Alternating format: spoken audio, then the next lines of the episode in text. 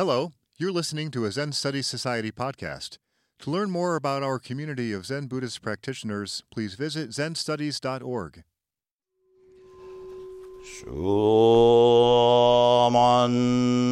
Kattoshu 第46足高徳到鉄高徳曰く到鉄してみよう Entangling Vines Case 46 Part 6 Penetrate it thoroughly An ancient worthy said, Penetrate it thoroughly.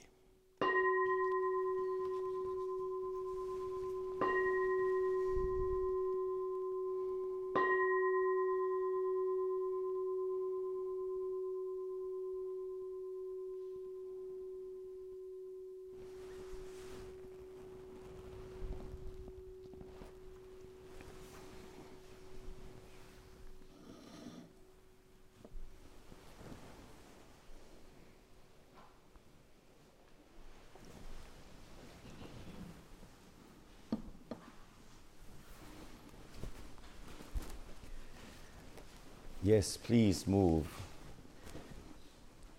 If you'd like to leave, now would be a good time.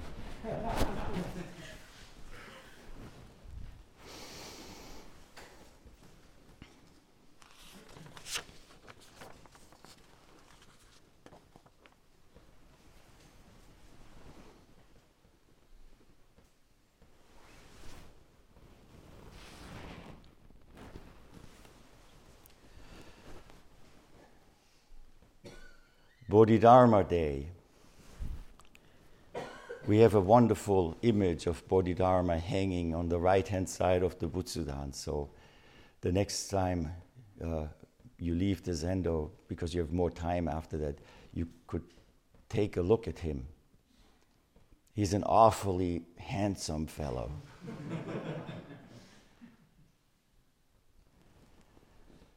and who are we? We are his descendants all of us are the descendants of the practice of Bodhidharma. Bodhidharma was the 28th ancestor in the lineage that started supposedly with the historical Buddha, Buddha Shakyamuni.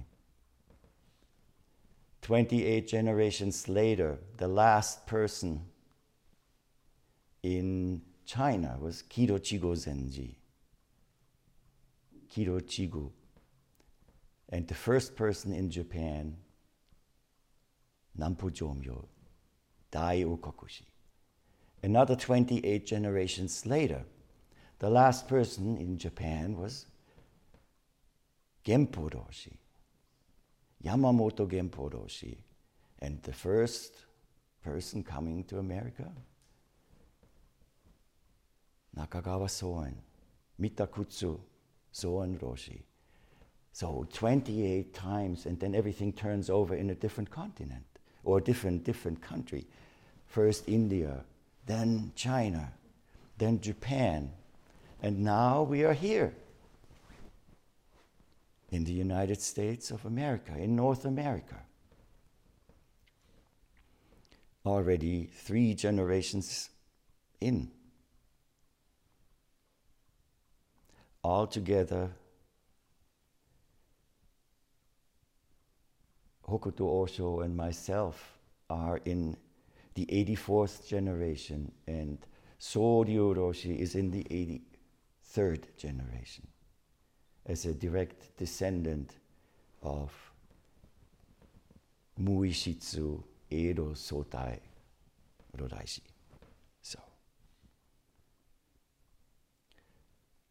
I hope you're impressed enough. no, this is the history of it. But what is impressive is what we, do, what we are doing here together, and what, not to a very small, actually, what to a very considerable contribution, rests on the teaching of Bodhidharma. now, of course, I feel a little bit trespassing into Hokuto Osho's Bodhidharma territory, which he has traveled so widely and wisely in not only giving classes on Bodhidharma for the Zen Studies Society, but also speaking in Dharma talks and teishos about him quite a lot. So I will try to just weave little bits, little bits of this Bodhidharma day into this day and into this koan.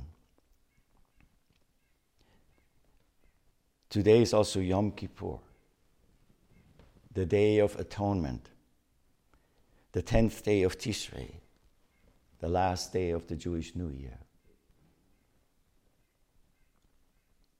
And as an excellent example for all of us, we can see in Shinge Roshi, the abbot of the Zen Studies Society, the personification that Zen practice is not about giving up who you are. It's not about giving up where you came from. But in the end, it makes you into a more alive of whatever you are. And in this case, it is an almost 80 year old Jewish lady who also happens to be a Zen ancestor and a Zen master. There could be nothing more beautiful than that to see for all of us because no matter how rotten you think you are, this practice will, be, will help you to probably become completely rotten. 100%. And if that's what it is, it is working. So Shinge Roshi is observing Yom Kippur today. I don't know if she's sticking with the 25 hour fast, which I would not recommend to, and which is not recommended for, for persons who have certain medical conditions. Uh, but maybe she is even fasting today while we aren't fasting, that's for sure. atonement and the last day of these days of the new year. And there's a service just the night before that translated into English would be it's called a new song. So the new year is like a new song that we are here to not listen to but to write. And that song is actually written in the book of life. Atonement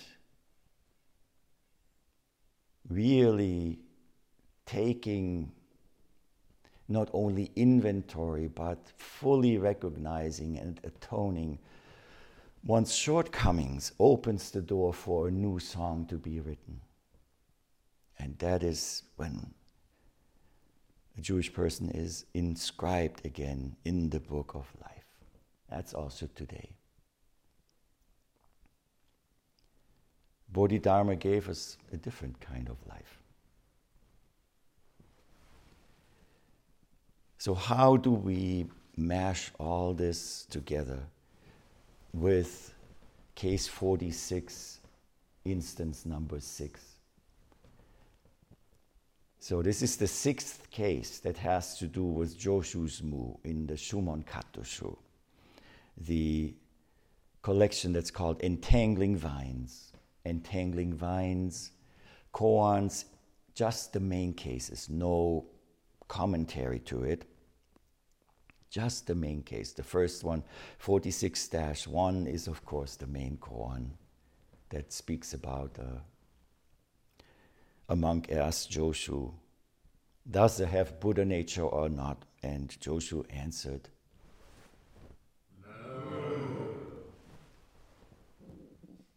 The conversation goes on a little bit, and the second part of the koan is an, another monk asked Joshu, Does a dog have Buddha nature? And now this is extra credit, if you can say. What did, what is, what did he say? Ooh. Ooh. Which is the opposite of moo. That monk was also dumbfounded, didn't know what to say. And then the, uh, the, the other cases, it's quite daunting, you know, to go through six cases with the same kind of topic. But then we heard it yesterday in Hokuto Osho's Teisho. He just gave it away.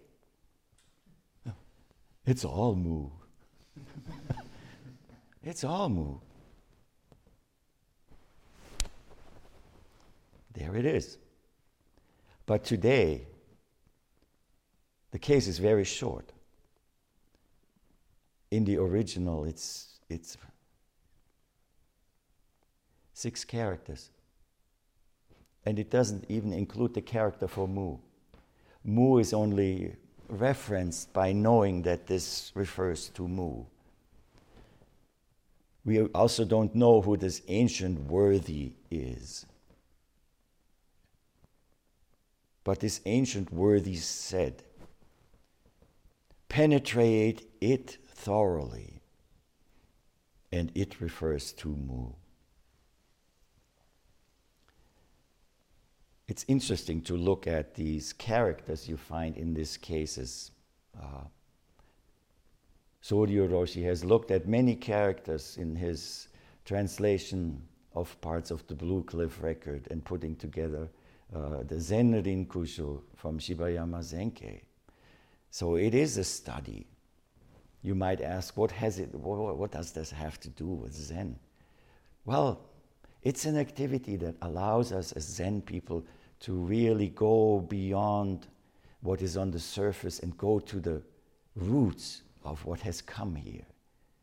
And it's a wonderful thing if we can do this as long as we practice at the same time, because then they are not just dead roots, but we are actually having the juices flow out of the ground. And it helps us understand because what those juices are, they are not Indian, they are not Chinese, they are not Japanese, they are not American. They are human. The human heart, mind, and blood, and any other bodily fluid you can think of. All of it. So, this uh, in Japanese it said kotoku. Kotoku is ko is old, and toku is a virtuous one. Kotoku. Iwaku. Iwaku is always says. So, this ancient word is said. And totetsu. Totetsu is two characters. The first character is to, which means transparent, permeate, filter, penetrate. That's the meaning of it.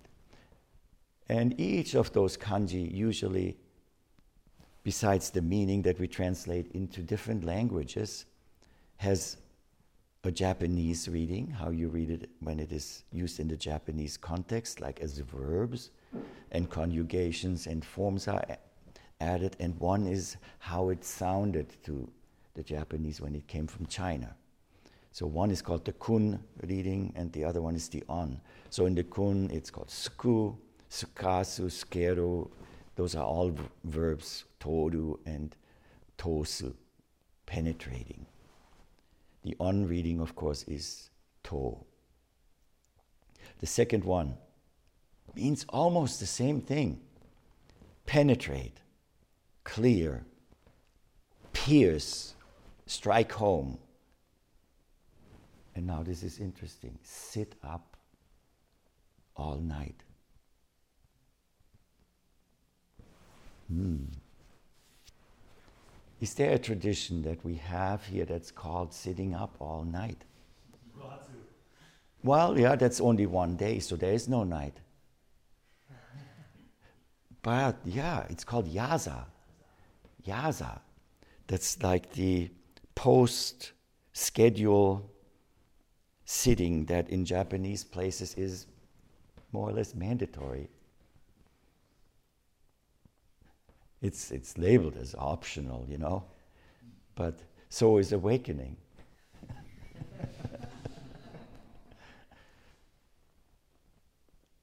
so, this character, the second one, Tetsu, is found in compounds. So Tetsuya is Tetsu and Ya is for night, staying up all night. We have Yaza, that's a kind of Tetsuya. But there's also Tetsukara, all night karaoke. Anyone did that ever? No? Well, after chanting here so vigorously as we do, I think your voice also feels after an all night karaoke where nobody else would want to take the microphone. Tetsu also is in other compounds like shi tetsu, cool headed, level headed, hard headed. So these two characters, and Suru makes it into an activity. You have to make it clear, penetrate it, pierce through it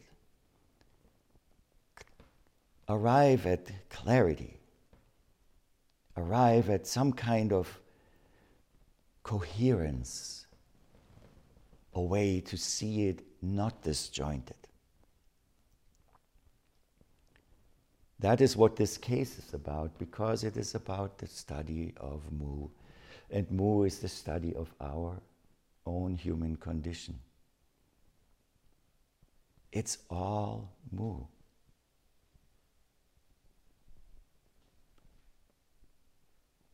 So, how do we study a koan like that? In my previous Teisho, just at the recent uh, session in New York City, I talked about immersion and all kinds of metaphors for that, what it means.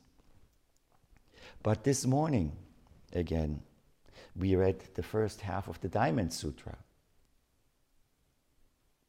And in there, it has a very important instruction in chapter 10 it has the string of characters that reads Omu Shoju Ni Shogoshin.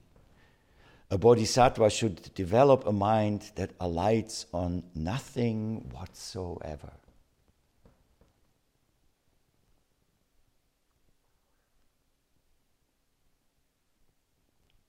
It is said right there.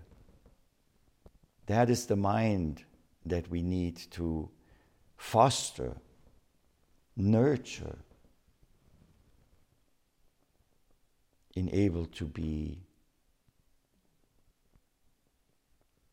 ready for making all these relationships with life that we have. Let me quote another ancestor because we heard the case that Soryu Roshi brought us is from the Blue Cliff record the Hekigan Roku. And remember who compiled it? The Hekigan Roku? It's the guy on page 16 on the bottom in the Teidai Dempo, the last one on the page.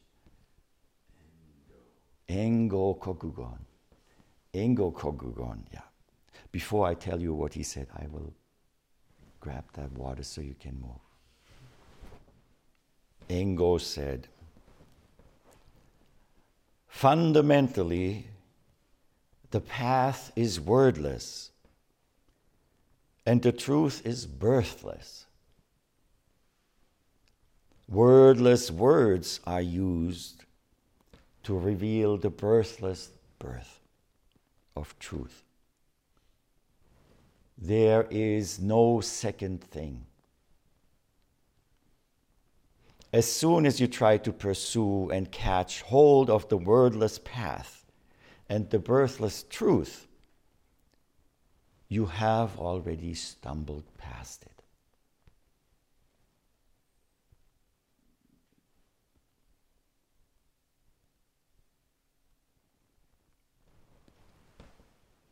The same tune. Now let's bring in Bodhidharma. Bodhidharma said, To find a Buddha, all you have to do is see your own nature. Your nature is the Buddha. And the Buddha is the person who's free, free of plans, free of cares. If you don't see your nature and run around all day looking somewhere else, you'll never find the Buddha. The truth is, there is nothing to find. But to reach such an understanding, you need a teacher and you need to struggle to make yourself understand. If you don't find a teacher soon, you'll live this life in vain. It's true. You have the Buddha nature. But without the help of a teacher, you'll never know it. Only one person in a million becomes enlightened without a teacher's help. If, though, by the conjunction of conditions, someone understands what the Buddha meant, that person doesn't need a teacher. Such a person has a natural awareness superior to anything taught. But unless you are so blessed, study hard, and by means of instruction, you will understand.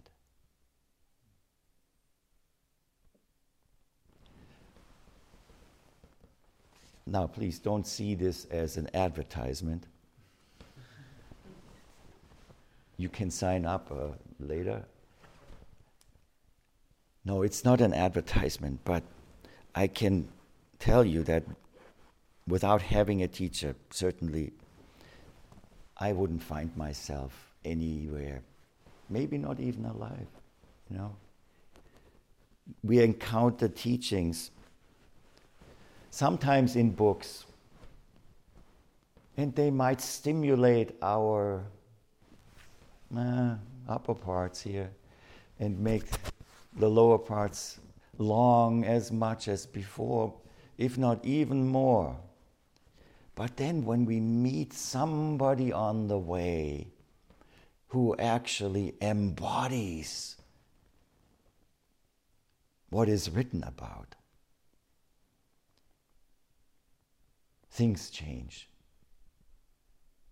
And we might be moved to come to a place like this. So if tomorrow when Shinrei, when the bell rings in the morning at 4.30 and you think some expletive word and you ask yourself, what am I doing here? Well, you know the answer.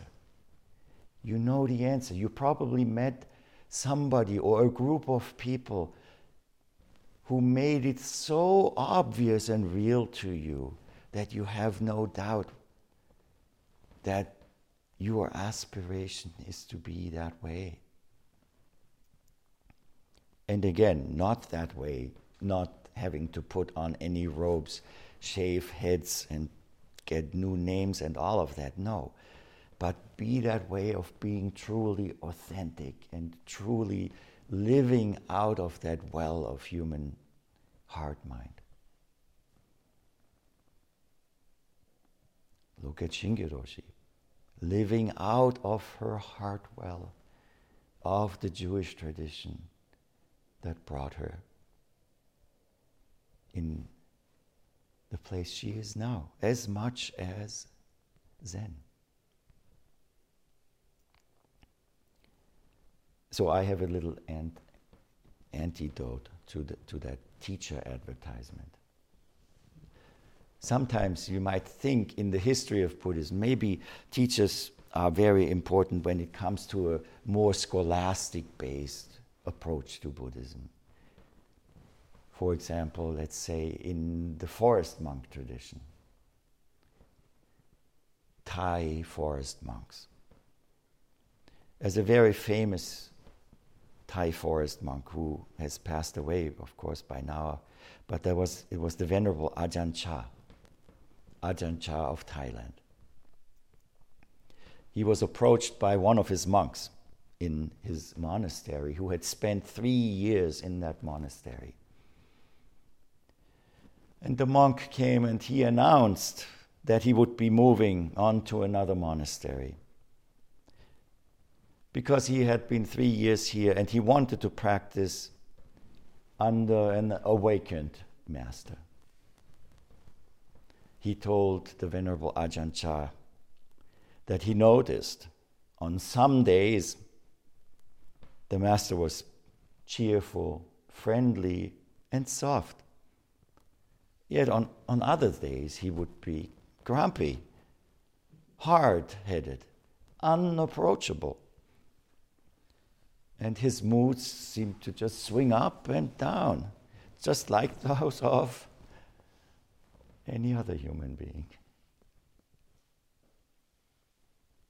How can I obtain awakening when my teacher himself is not awakened? Said the monk. Ajahn Chah smiled. See, there you go again, says the monk. Acting like you're pleased you can't get you can't wait to get rid of me. You act like you're pleased I'm leaving. Ajahn said, No, I am happy I am happy to hear. This is a wonderful day for you. Today, after having wasted three years here, you will finally begin your spiritual practice. You have been watching me for three years now, looking for the Buddha. Today, you have finally learned you will never find the Buddha outside of yourself. The monk was struck, did not utter any more words, prostrated and returned to his meditation hut. He had understood, not understood, but touched the essence of Buddhist practice and Buddhist teaching for the first time.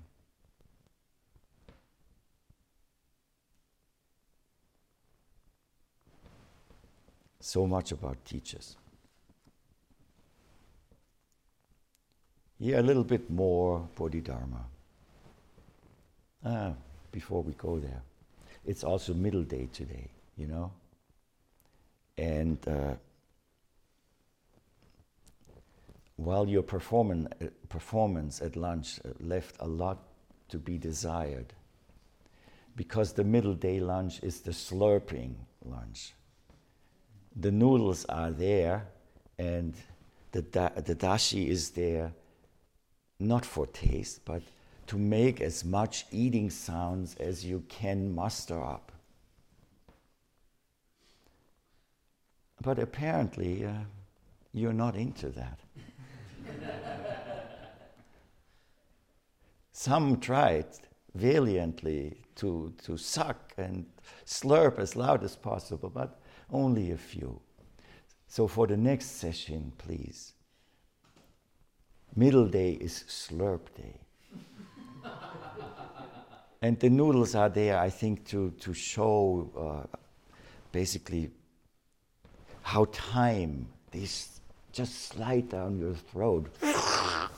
it's like you're supposed to consume, not consume, but partake in what is happening right here and now. And if you slurp, so be it. I have not heard anyone slurp in disgust. So that's middle day. But we are mortals. Here's what Bodhidharma says about that.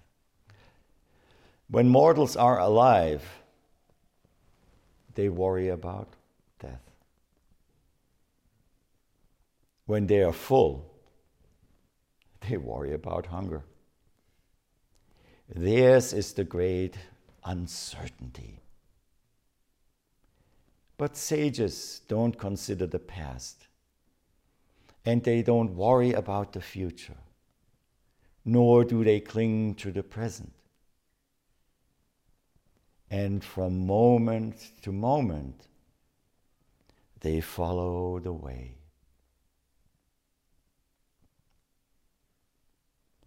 What does this tell us? I wrote it down, so I have to read it. So we could say reality, reality, suchness, tathata, shinnyo in Japanese, or dharmata, is indivisible. Indivisible. It can't be broken up and it is completely empty of selfhood or stasis. Selfhood and stasis are almost the same words. Soryu Roshi talked about this lectern, how it will reach its shelf life in this shooting match, right? and it will break eventually. And we humans will say it's broken. But really, no. It's just the event that we call the lectern that has no lectern hood. It's just changing, it's just evolving all the time. We call it a lectern. If we call this lectern reality, it comes into our consciousness as a thing because we divide, we limit. And the activity that limits we call our mind, which of course itself already is limited by the fact that we practice division. But not in reality. Somewhere that is not real.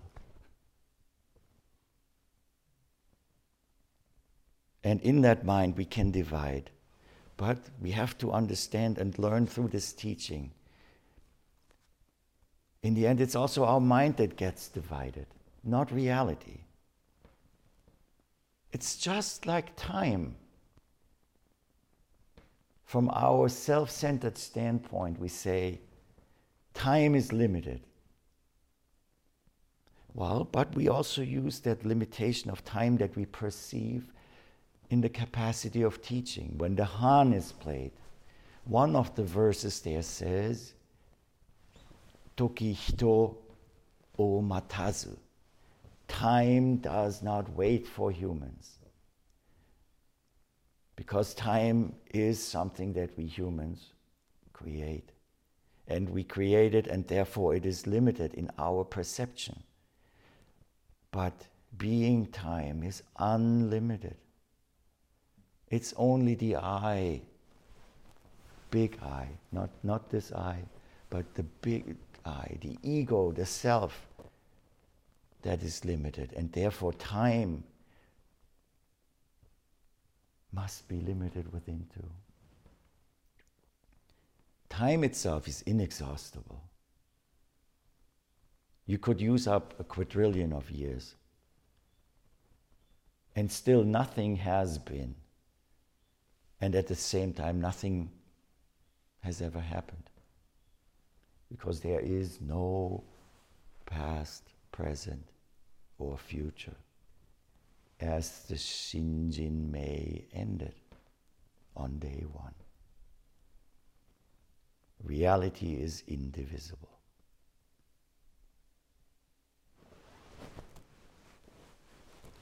So you might come to a Rinzai place and I'm going to do koans now.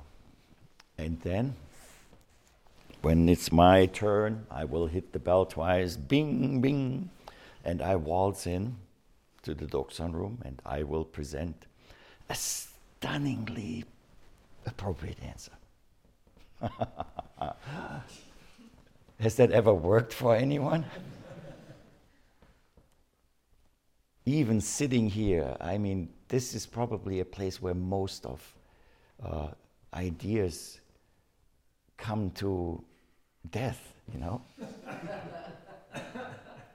Plans are made sitting, ah, yeah, this is it. And then uh, they just evaporate. It's wonderful.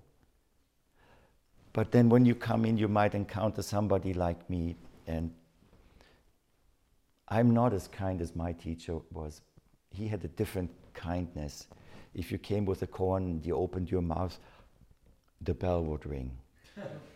if he was very kind and the koan was, How do you manifest butterfly in the meadow? You come in, you open your mouth, he starts laughing.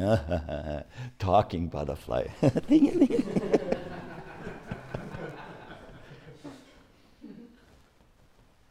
it takes a long time to really get to the point to realize this is not about whatever. This is not about the koan.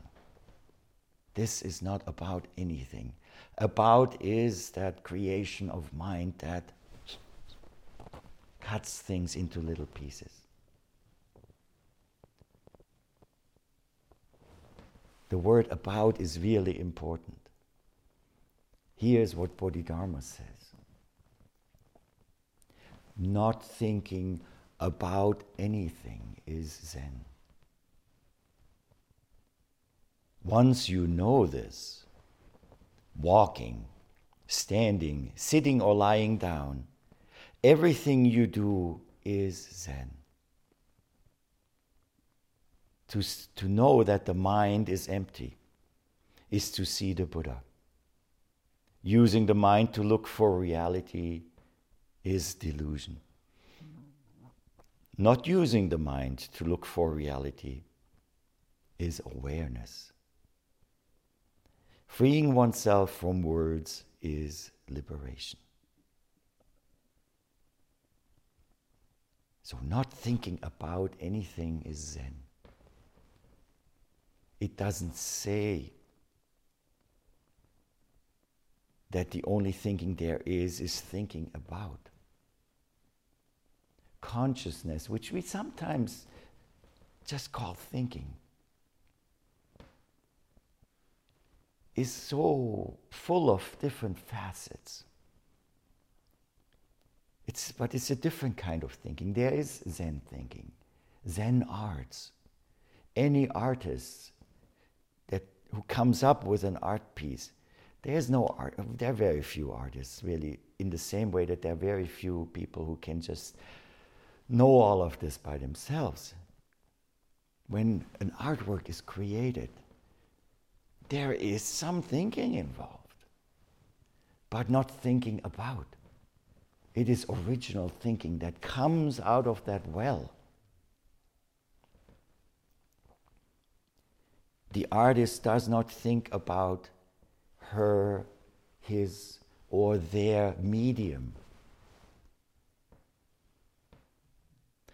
A Buddhist practitioner doesn't think about spreading Buddhism when they have to teach somewhere by, well, how should I light the Dharma lamp in the other person? Should I use a match? Should I use a blowtorch? Should I use a lighter? No, that doesn't work. That is walking behind the flashlight of Dharma.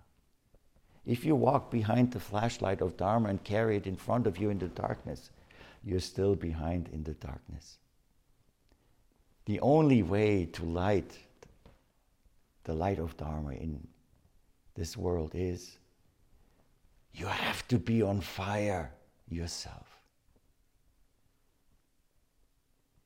This is this original thinking that wells up out of the unencumbered reality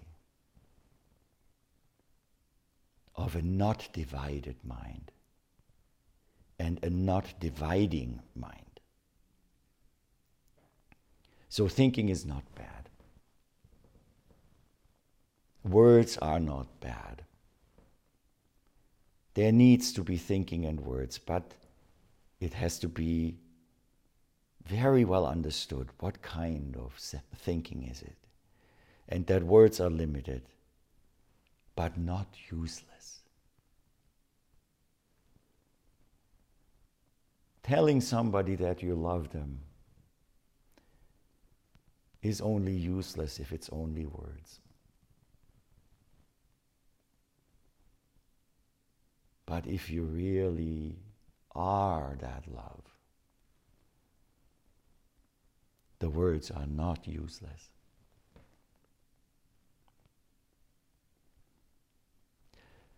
All right, now I have to slip into my being on fire mode in a very specific way. There are some practical notes for penetrating this thoroughly, and they have to do with this formal practice here. Well, this practice is formal. There's a reason why we do things a certain way. And uh, I would like to point a couple of things out. Now, of course, I bring to the table what my upbringing, history, and all of that is. So if it doesn't strike you, please feel free to disregard it. So, in the, one of the first sessions I ever went to, there were a couple of new people, and we ate. We ate. I remember very distinctly my first meal on my first session. It was dark, it was cold, it was raining, and the meal was gruel meal in a bowl. Where's the spoon? Oh, oh, there's no spoon here. Chopsticks. So I took my chopstick, I stuck them into the gruel, and I could extend it 10, 20, 15 inches without it breaking. The gruel spoke to me, You're gonna die here. no, I, I didn't die. But then so was eating. And the person next to me, a very nice lady, also ate like this. And she was barked at by the teacher. Don't eat like a dog. Friss nicht wie ein Hund. It sounds so much nicer in German. Know? Friss nicht wie ein Hund. It was said a little nicer later. Well, sit up while you eat. We have the tendency to bring ourselves to the food. It's, it's the gravity of our heads that goes here. So much easier. Ah, least effort. Mm. Try seeing is as eating is not about, right? It's not an about thing. It's something real. That's why it's wonderful to do. But practicing means to focus and prepare ourselves to find new ways of meeting what we have already met in our lives so often. And so, sitting up while we eat, there are a couple of folks who do it. But the tendency naturally is that way. So, I'm not faulting anybody.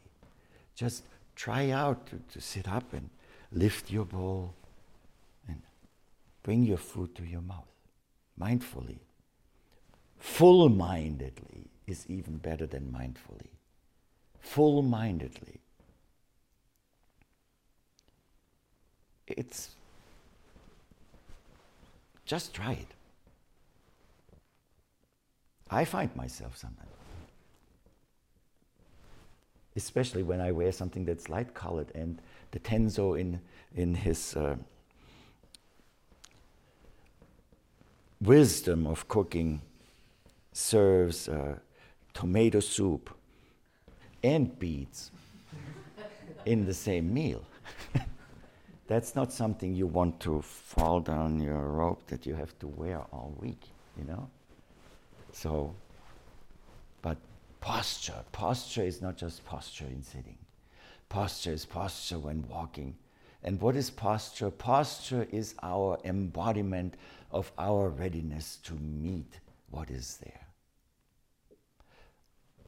In the mountains here, you can, in the winter, you can teach yourself a lesson of what posture is and how posture is really related to that ego that always wants to be in comfort. Just wear what you're wearing. It must be 20 degrees or less and step outside. It's like something starts crushing our body. And naturally, we go like this, right?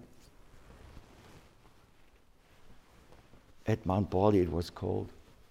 No extra underwear. No, no.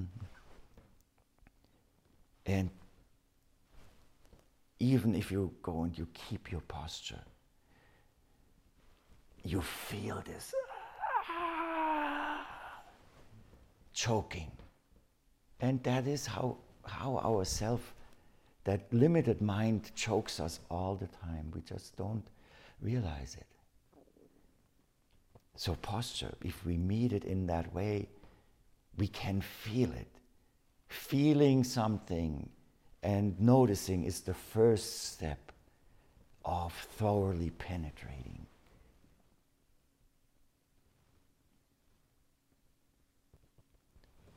Number two, chanting.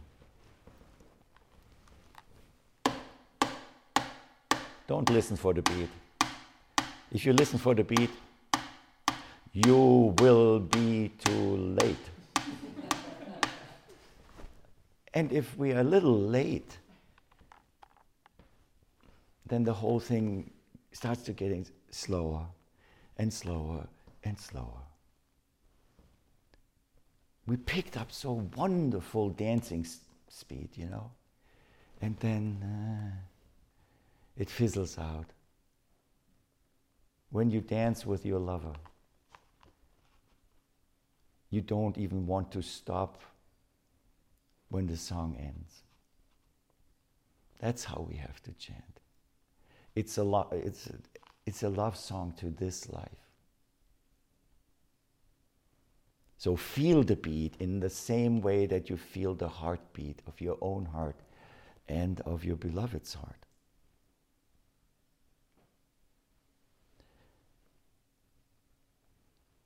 Intention.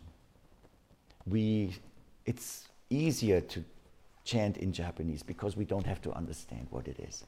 But when it comes to English, it gets very difficult because we know what those words mean.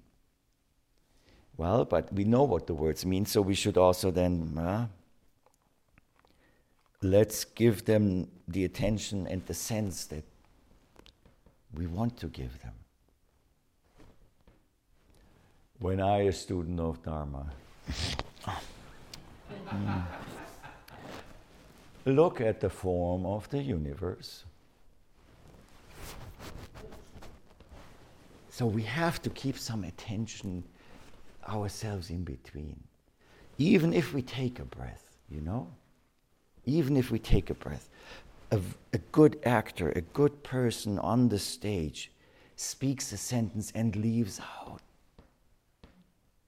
the next word, but bridges that gap in between with attention. And here we are not paying attention or garnering attention of an audience, but what we are doing we have to command our own attention. And then suddenly, the whole phrase turns into our own embodied expression. It's not catechism. You don't have to believe in it, and, but we have to embody it, and no belief is necessary. Embody attention.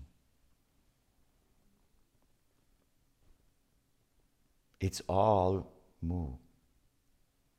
Just your tongue is in a different position, your jaw is in a different position, but it's all mu.